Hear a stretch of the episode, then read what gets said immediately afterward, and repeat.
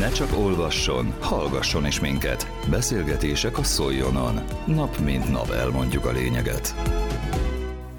A közúthálózat fejlesztéséről is szó esett a Tiszaföldvári polgári est előtt tartott Dorstep sajtótájékoztatón csütörtökön. Lázár János építési és közlekedési miniszter a Jász-Nagykun Szolnok vármegyét érintő beruházásokat emelte ki. Herceg Zsolt országgyűlési képviselő vendégeként érkezett. Pakainé Pusztai Nóra hangképes összeállítása következik.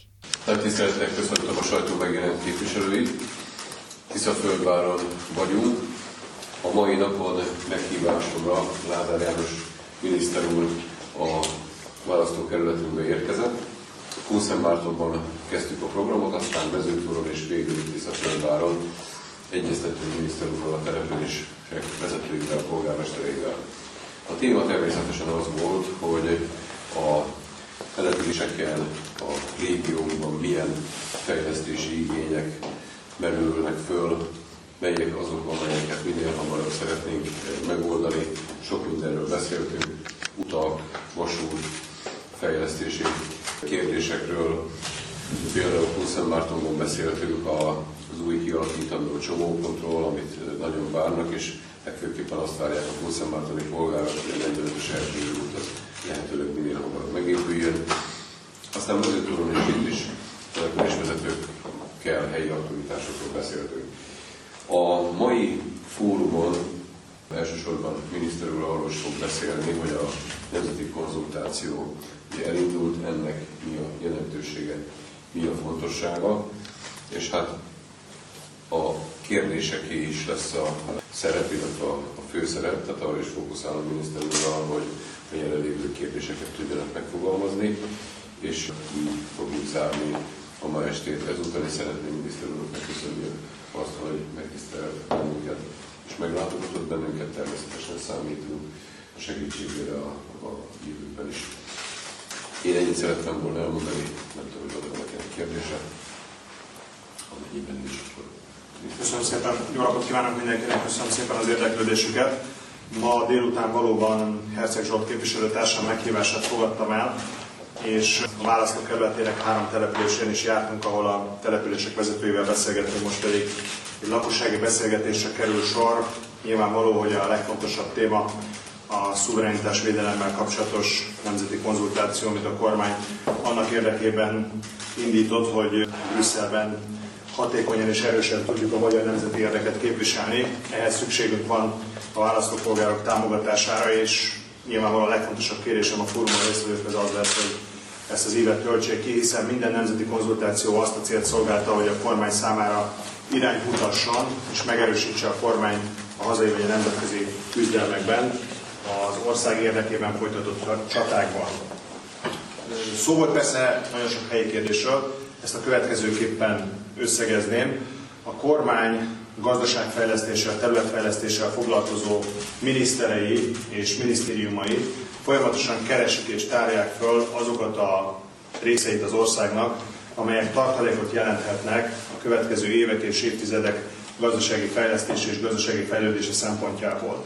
Sokszor elmondtuk, hogy az ország határvidékeit, Dél-Dunántúlt, Dél-Magyarországot egy tartaléknak tekintjük, de azt tudjuk mondani, hogy az ország középső részén, hogyha megnézzük a gazdasági adatokat, a GDP-t, a demográfiai adatokat, vagy az adóerő képességet, akkor van még hová növekedni, van még fejlődési lehetőség. Ez a Szolnok, Debrecen, Békés Csaba, Kecskemét közötti szög, az Alföld közepe mindenféleképpen fejlődésre érdemes, és fejlesztési tartalékot jelenthet. Ennek a tartaléknak a föltárásában nagyon fontos szerep jutott az itteni politikusoknak, például Herceg Zsoltnak, aki hosszú időn keresztül mezőtúr polgármestere volt, és 2022-ben csatlakozott a Fidesz parlamenti frakciójához. Az ő lobby munkájuknak köszönhető az, hogy az M4-es és az M44-es megépítésével sikerült lehetőséget teremteni az itt élők számára az életminőség javítása, a gazdasági fejlődés és a magasabb keresetek gazdasági növekedés érdekében.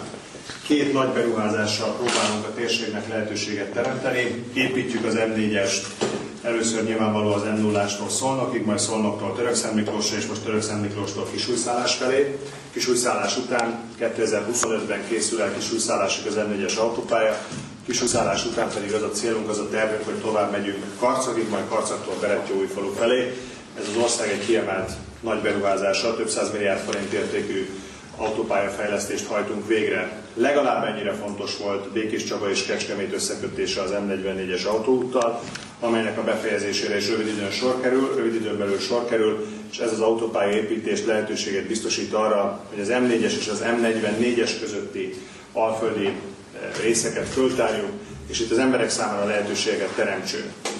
Az elmúlt 13 évben Magyarország kormánya, a Fidesz Magyar Polgári Szövetség 1 millió új munkahelyet létesített. Ebben a térségben 15%-os volt a munkanélküliség 13 esztendővel ezelőtt, most pedig 3%-os a munkanélküliség, ami azt jelenti, hogy mindenki dolgozik, aki dolgozni akar, és mindenki számára van munkalehetőség itt és a környékben is. Ezt szeretnénk folytatni, hogy ne csak munkahelyek, hanem még jobban fizető munkahelyek is legyenek. Ennek érdekében kell különböző gazdasági ágokat ösztönözni. Beszéltünk arról képviselő úrral, hogy ebben a térségben az élelmiszeriparnak, az élelmiszerfeldolgozásnak, az élelmiszer előállításnak nagy hagyományai vannak. Sajnos sok üzem szűnt meg, és most teljesen újra kell építeni ezt a kapacitást, de Magyarországnak és a kormánynak új célkitűzése az, hogy élelmiszerrel önellátóak legyünk, és ebben Jásznak Szolnok mennyire komoly feladat és felelősség hárul.